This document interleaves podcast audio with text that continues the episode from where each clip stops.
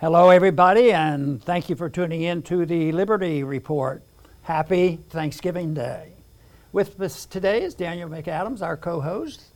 Happy Thanksgiving Day, Daniel. Happy Thanksgiving, Dr. Paul. How are you doing? And what do you have planned today? We, well, you know, we don't have to go to school. We get this day off All today. right. well, we have a lot planned. Uh, if Carol were here, uh, most people know who Carol is. Mm-hmm.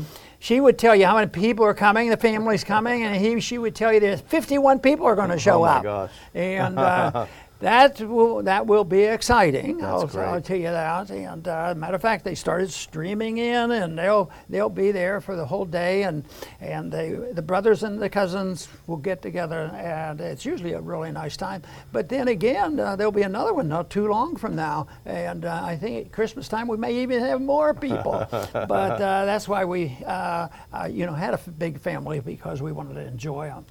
But uh, he the. The, the, the function will be very good, but when they get together, when, when our kids get together, there's a lot of sporting activity, yard sports and little thing.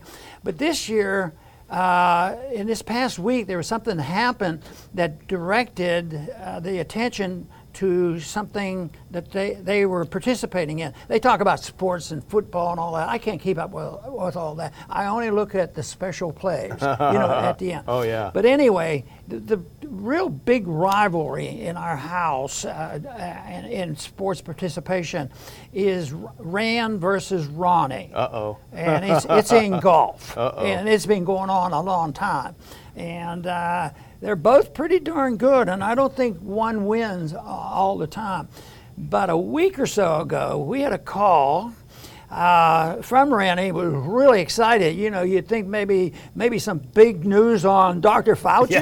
Well, the big news was, Dad, I had a hole in one. Ecstatic over this.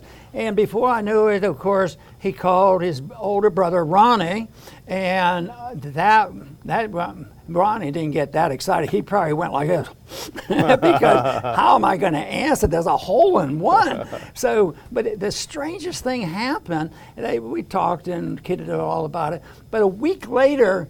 Uh, Ronnie had a hole in one, and I've of course kidded my oldest son. I said, "Ronnie, I don't believe that. I think I think this is fake news. How could he have, and a week later you have it just because you're a competitor? So that that was very interesting.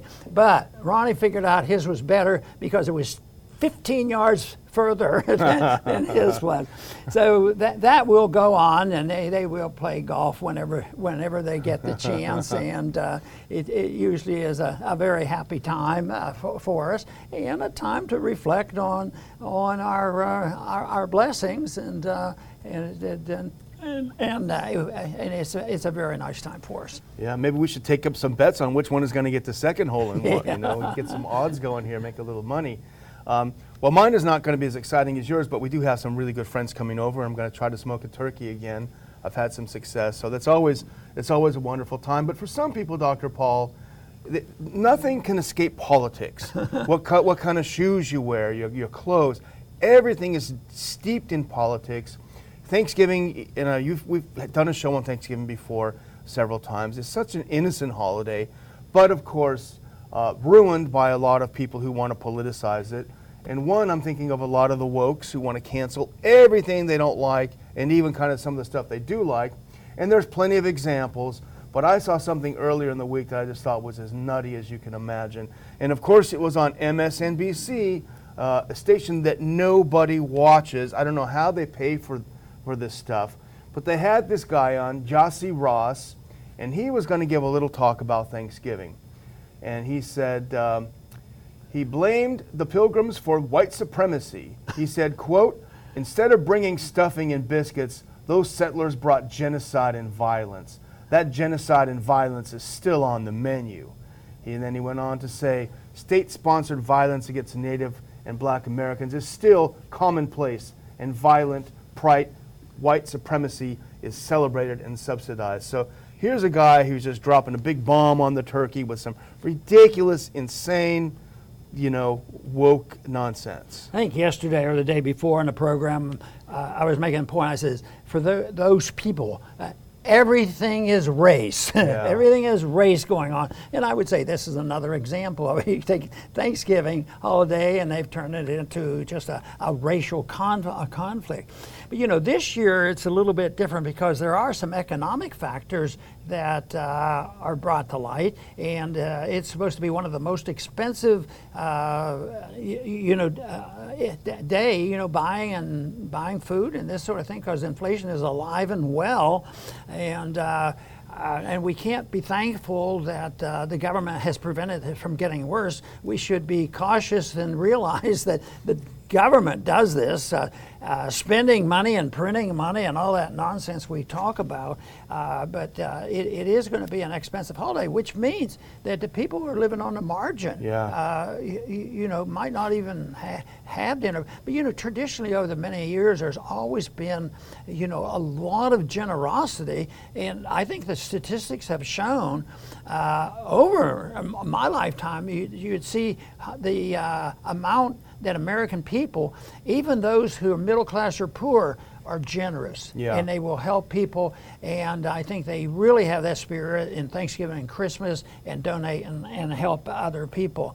But uh, this year's a, a little a little bit different, and the question keeps pop, popping up in my mind. And you alluded to the answer, and that is, why did why would anybody want to? Wa- Want to cancel it and make it for, and of course your answer sounded like uh, a political motivation to Yeah. do that, to, to make some point that nobody's thinking enough about. They, Yeah. They're not thinking, well, I didn't know Thanksgiving was a, a, a, a racist, uh, you know, problem, you know. Yeah, yeah. Well, yeah, were there problems in the 17th century? Yeah, probably they were. They weren't as enlightened as we are today. It's kind of funny, though. The left seems to love immigration, except when it was the pilgrims, right? no, they're- want to build a wall when it comes to that. But it, it is sad. You know, there was 50,000 signatures on a petition telling the Wall Street Journal, don't run any nice editorials about Thanksgiving on Thanksgiving Day. We're sick of it. We're tired of it. And the, the, uh, the uh, petition itself said it's time to stop publishing publicizing 17th century racism. Again, it's just revisionism. It's a real shame. I prefer the innocence of just sitting down and being thankful for what we have. Is it perfect? No. But thankful for what we have and hopeful for the future. See, and it's not easy to escape it. Most people, I'm sure, in this country are not going to wear their mask even when they've been told by their officials that you even have to wear your mask inside the house, like they're doing in Santa Cruz, you know, or you, you do this, you could get in trouble. We're going to have inspectors.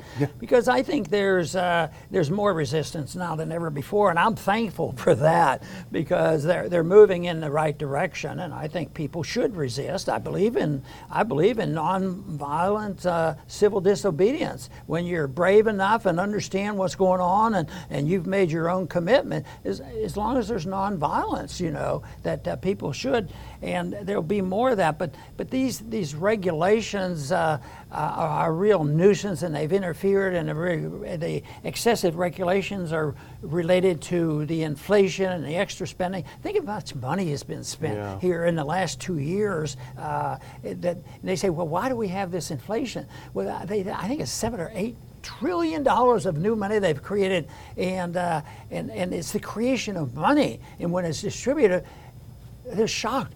Why are we paying so much? Why don't we regulate more people? Well, maybe it's because the value of the money went down. Yeah. So uh, someday I'm going to be grateful to say, you know what?